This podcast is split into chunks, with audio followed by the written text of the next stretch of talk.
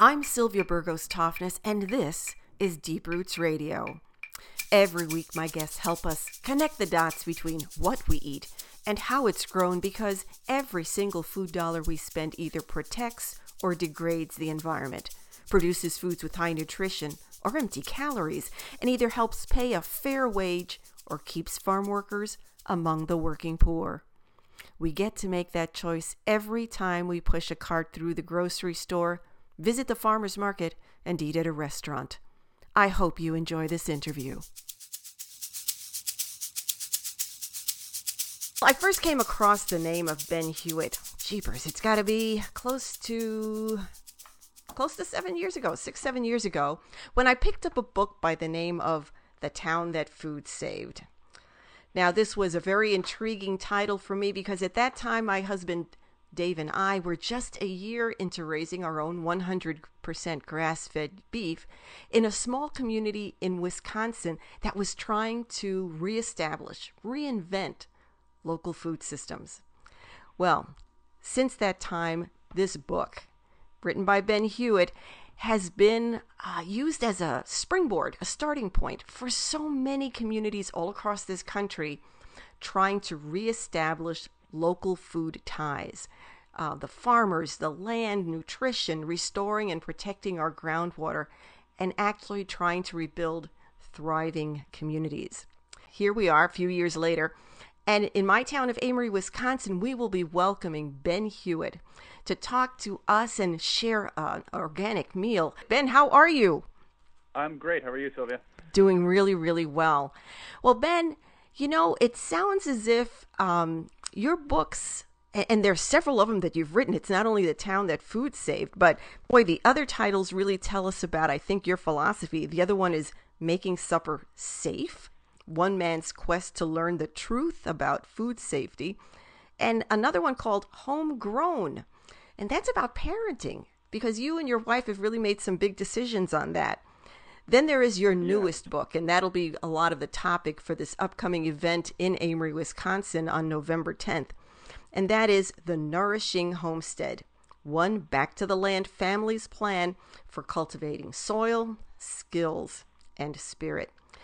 Ben, why homesteading? Oh, that's a great and and big question that I could probably um, expound on for uh, the remainder of the show. um, I guess you know I think why homesteading. Well, I think probably there are as many reasons as there are um, people who are doing it, and I also think there are probably as many definitions of what homesteading really is as there are people who are participating in it on some level or another. Um, I can tell you the reasons that w- we spend so much of our time and life energy raising our food and engaging with the the world uh, beyond the walls of our house. Um, and that's primarily because it's it's fulfilling for us. I mean, there are all sorts of tangential reasons um, we're able to produce food that we think is we believe is truly nutritive. Um, some of which is not even legal for us to purchase on the open market.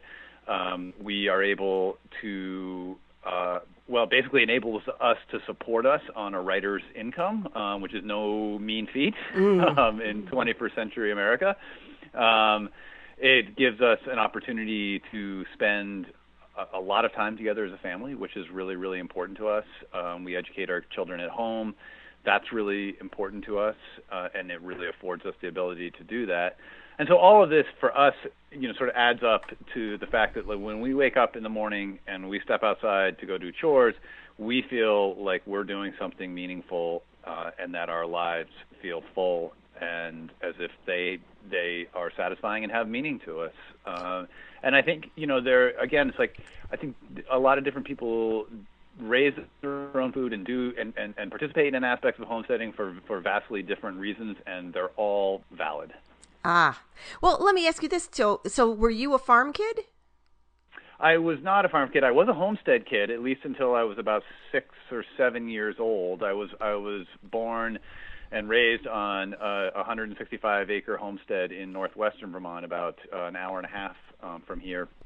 And um, that was a very, an even much more, much more uh, rustic life than we live right now. We did not have running water. We did not have uh, electricity. Um, we had big gardens, uh, a couple of pigs. Uh, there was a hand pump that drew water from a stream, um, but it was a very, very, very uh, rustic, back to the land experience. And I think in some ways it sort of wore my parent, my parents down, and there was there was a point at which, and I think I think part of it was the work involved. I think part of it was that they really. My dad actually was also a writer. It's just amazing actually when I step back and and look at some of the corollaries. It's a little it's a little eerie, but um, you know, they they I think at some point sort of realized that you know they wanted a, a slightly more commodious and and a life that was not so defined by their lack of financial resources. So when mm. I was mm. about seven, they we moved um, to another part of rural Vermont, um, about ten miles outside a, a town where my dad took a job. I'm thinking that perhaps the apple hasn't fallen that far from the tree, but it sounds like your homesteading has some real significant differences from that earlier back to the land movement. Well, I would say, you know, for one, we have found, I think, a somewhat different balance in terms of our adoption of contemporary technologies and and luxuries slash conveniences. Um, so we do, for instance, have electricity. We are extremely thrifty in and in our use of it, but we do have it. Um, we have running water.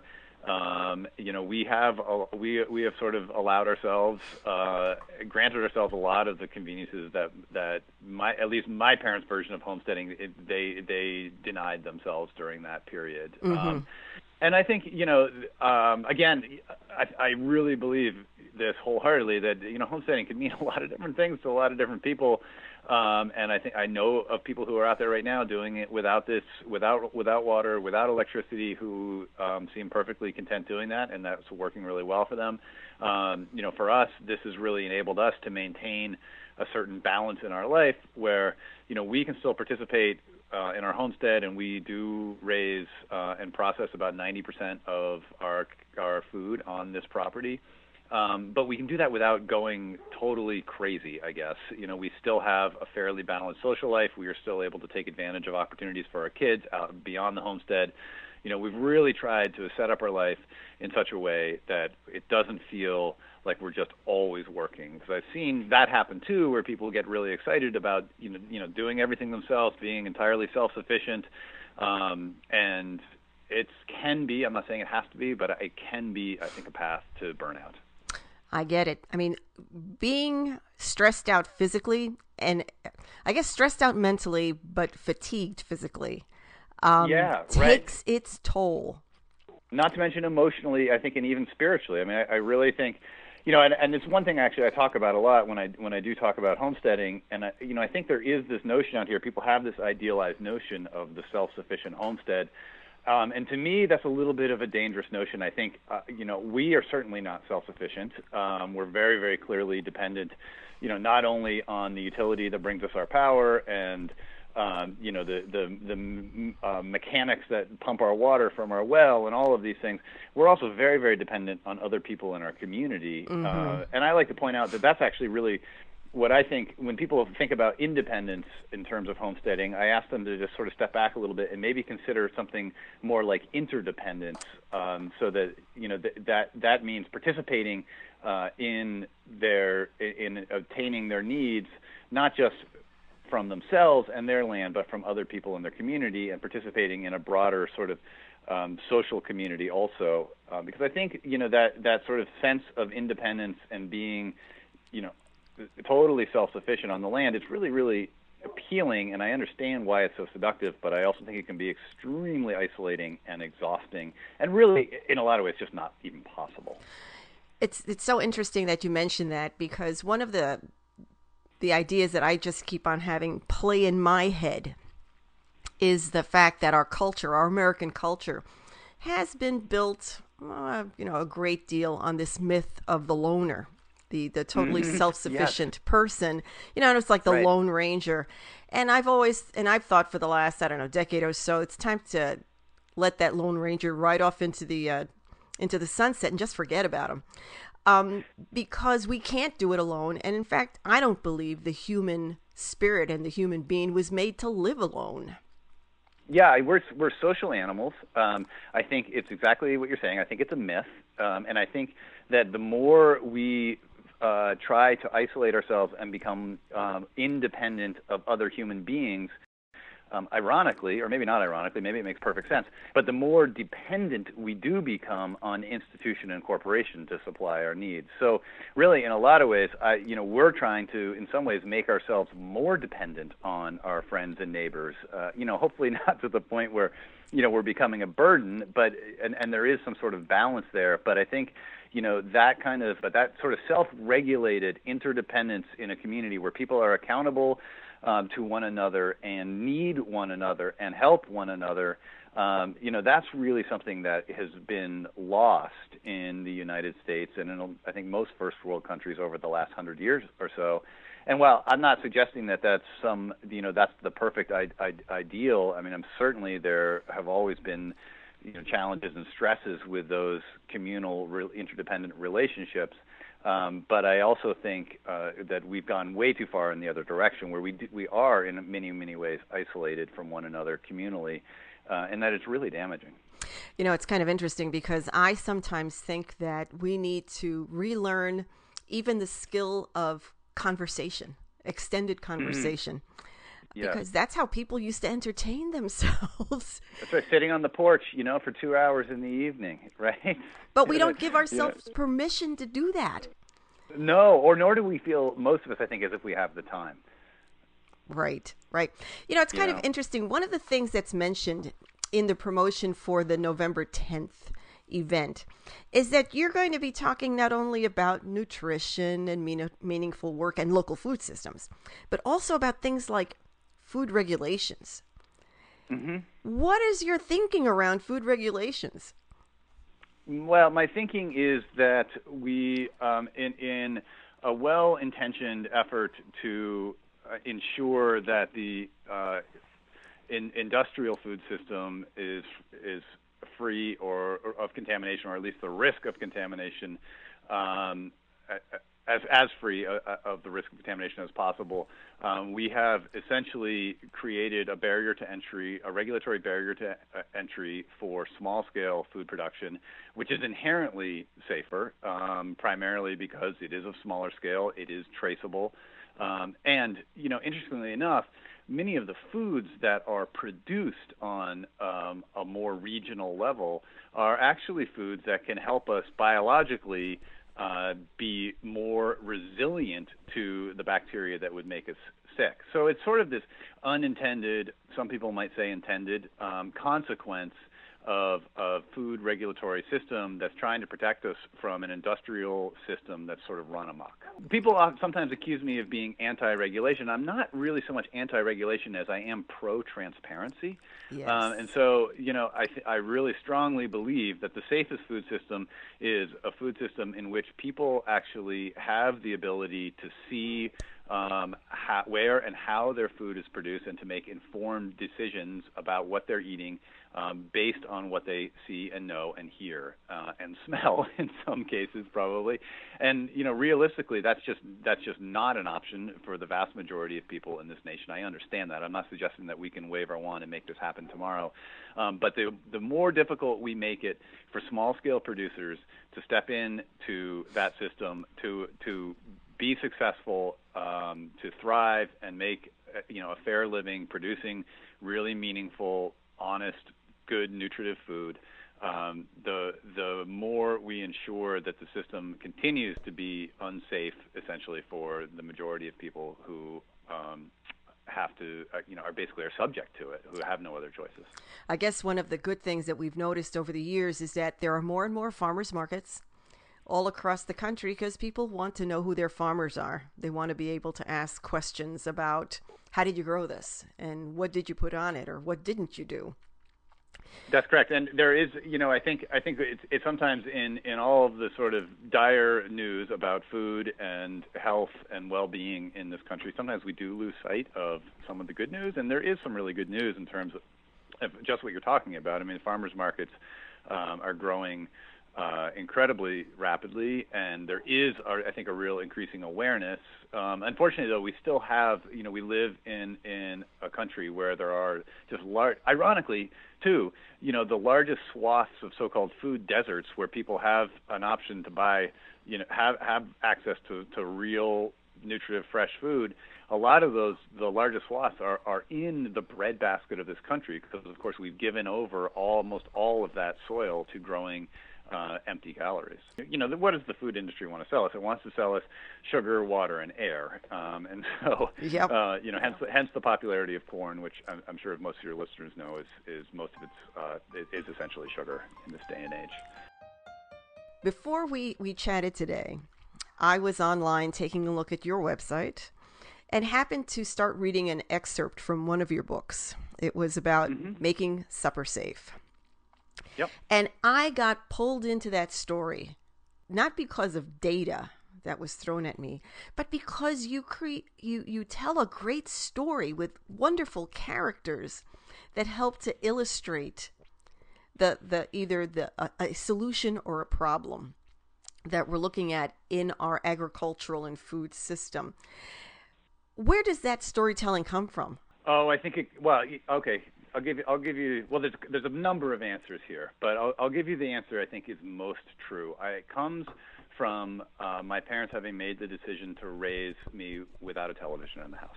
Um, and I always say this because I've also written quite a bit about education. Um, and interestingly, I think you know the, the subjects of food, and maybe we'll be able to talk about this in more detail when I'm actually out there in person. But the subjects of food and education, I think, are are actually inextricably linked. Um, but uh, I always tell parents, I, I hear from parents a lot because I've written a book about parenting and education. Um, and I, I often hear about, you know, what what can they do for their kids? Like, what? Give me some really simple things we can do for our kids to make sure that they're really engaged with the with the natural world, to make sure, you know, that they that they have curiosity um, and are just, you know, the the full embodiment of themselves. And I said, probably the best thing you can do for them is uh, to put a boot through the television. Uh, hmm. And in, in this day and age, it may not actually literally be a television. Of course, everyone's got um, different devices and ways of consuming media. But um, as you may well be aware, the average American teenager now spends 54 hours a week in front of a screen. And um, I'm no luddite. I mean, we have a computer in our house. Um, we have a cell phone. I mean, there's, you know, these technologies are here. They're part of our lives uh, in in some ways for better, I think, um, but I think also in a lot of ways for worse. Uh, and I think that we have um, gotten largely as a culture to the place where it's almost as if we are in service to these devices more than these devices are in service to us, if that makes any sense. Mm-hmm. Yeah, they're they're very seductive and they're very habit forming. Um, they are very seductive in habit forming, and they're also where we get a lot of our messaging about food and other um, and other sort of uh, messages about um, how to be and act and uh, look uh, in in this day and age. Um, and I think so. Not only are they seductive uh, in in their sort of ability to uh, capture our attention, um, they're also really seductive in the ways um, we come. They they come to define how we look at ourselves, not just how we look at the world around us. With the books that you have written to date, and that connection that you make um, between quality of life and quality of food could you kind of help make that linkage a little bit more firm? Oh yeah, sure. I mean, I think I think we can make it in a, in a number of different ways. I mean, certainly there's you know the, perhaps the easiest way and most obvious way to make it is in um, you know quality of of our physical health in relation to the food we're putting into our body. And you know, obviously, I think probably most of your listeners are well aware that we have a physical health crisis in this nation when we have the CDC predicting uh, a 50% rise in diabetes, um, hmm. or I'm sorry, it's, uh, one in three Americans will have diabetes by the year 2050 is what they're predicting. Um, you know, we, we can see all the numbers on obesity and the rise in, in all of these different physical metrics of um, our, our, our, these metrics of our physical well-being.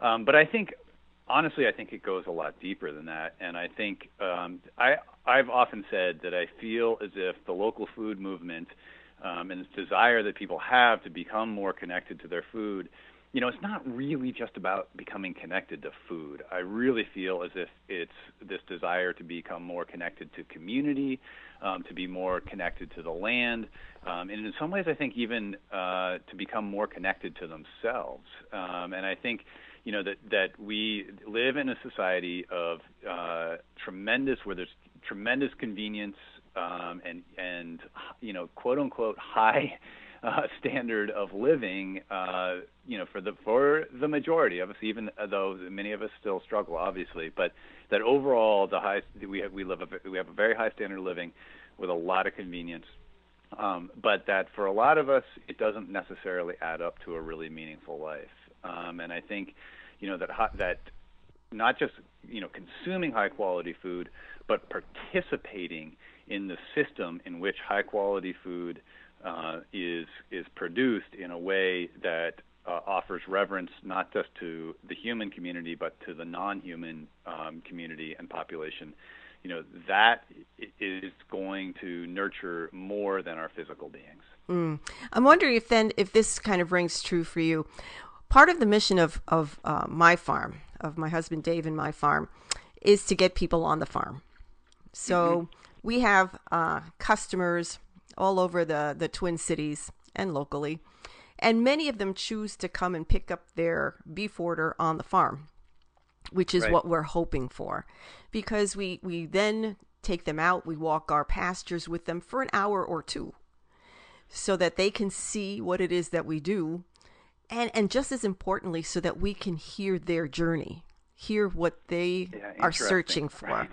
And one right. of the one of the things I've noticed is that for the first 20 minutes there's a lot of chatter you know and sometimes mm-hmm. we're i'm dealing with a single new friend that's come on and sometimes i'm talking to four or five people and after about 20 minutes the conversation stops and they just look and they just breathe mm-hmm. and they stop mm-hmm. and it's as if all of those internal systems have finally slowed down enough to relax and to truly appreciate the present moment. It's not just about our farm, it's really about it could be any farm. But but taking that time to just be and mm-hmm. to be mm-hmm. in a place that seems to connect with the values. It's almost like they're affected by the farm from the feet up. Yeah, well, I think you know what you're describing um, are the symptoms of someone connecting to something much larger than themselves. Mm. Right, and and sort of you know you're bearing witness to that, and that I suspect is that experience. Although perhaps you know that, that there's they don't know exactly how to how to articulate that. Mm-hmm. You know, I certainly don't always know exactly how to articulate my connection to our animals or this piece of land. Sometimes I really struggle with those words myself, um, but I suspect that's what you're witnessing in those moments. It, it's one of the most satisfying and rewarding things that I That's find. right, and it really has nothing to do with them. I mean, it does at some level. They're they're probably going to buy some beef and take it home and and and you know eat it. Um, but you know what's really interesting is that at that moment they have yet to even consume any of the food you're producing, and yet they are still being nourished.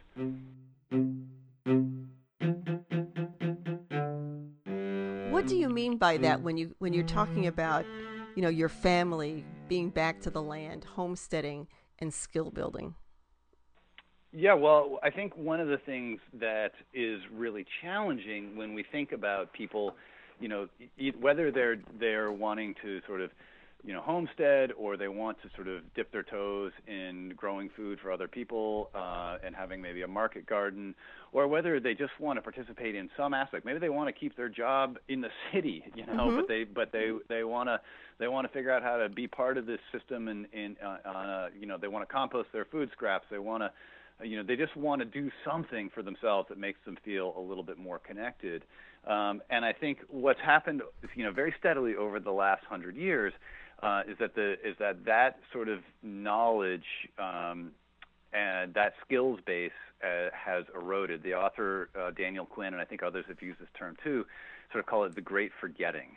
Um, and so a lot of the a lot of the skills and knowledge that was once commonplace uh, has has really been eroded over the last hundred, particularly last hundred years or so since the Industrial Revolution um, has picked up steam. And so, you know, I think one of the, the most important things we can do is just what you're talking about by inviting people out to your farm, which is, you know, for those those of us who are fortunate enough to be able to participate in this experience, these skills, and this experience on a day-to-day basis, I think um, in some ways have an obligation to try to share that experience with those who are interested, uh, either to invite them to, to at least, even if it's just, you know, to come and, and see what it looks like and smells like and sounds like. Um, and if there, you know, if there are opportunities to to actually spread some of these skills that enable people to participate more vitally in their community, I mean, that's all the better. Mm. All right. Well, then as we wrap up here, if someone is thinking of homesteading, if, if they're thinking about becoming more self-sustaining, having that tie to nutrition in the land and capability, building their capabilities, what would be your advice to them? Oh, mercy. So, I mean, so much of that would depend on where they're starting from. Mm. Um, and I do, you know, I do hear from people um, you know, who who are from all walks of life, people who are who are living in dense urban centers and in corporate jobs, and saying, "I want out, I want out, I need your advice." To you know, people who are living in rural environments on a small piece of land and just don't know how to get started. One thing I guess I will say that um, has certainly um, made things a lot easier for us. I think, or or uh, really increased the quality, our quality of life over the years um, is that we have been, I think, patient and taking things slow. And mm. um, and in some ways, we've been forced to do this by our own personal financial situation. And there are times when I have to admit I have definitely chomped at the bit uh, and really, really chafed against those those limitations. Um, but that patience and sort of taking things slow. Um, I, I has I think been one of the reasons we have been able to do this for so long without feeling burned out, without feeling as if it's a burden to us, has really allowed us to, um, you know, feel like this work is joyful and and meaningful for us. And and you know, again, I don't want to paint too rosy a picture. Of course, there are days when you know I don't really feel like when it's 38 degrees and pouring rain. Do I really feel like going outside and doing chores? Of course I don't. But am I ever sorry that I had to by the time I come back indoors? No, I'm not. I'm always grateful that you know I have that responsibility to the animals under my care. That it pulls me out the door, um, and and it's it's it's always worth the time and trouble. Um, but I, but you know, to get back to that point, it's just like you know, just take it slow, be patient, be patient with yourself. Um, you know, if if you are under financial constraints, and this is something I hear about a lot, which is of course you know land has not gotten any cheaper. Um, in some ways, um, financially, it's just gotten more and more difficult to to establish a homestead. You know, um, if if you can be patient with that and let it unfold, um, and just sort of uh, you know, allow yourself to feel your way into it. I think that it will be a more rewarding relationship for you in the long term. Where can people go to find out more about your journey and your books? Oh, that's easy. Uh, you can go to my website, which is benhewitt.net. Thank you very much, Ben Hewitt. I look forward to your coming uh, to Amery November 10th. Uh, I'm looking forward to it. Thank you, Sylvia. Okay, bye bye. Visit my website, bronxtobarn.com, to download this and past interviews, to learn about my farm, and to reserve 100% grass fed beef. We deliver to Minneapolis and St. Paul, Minnesota. Thanks.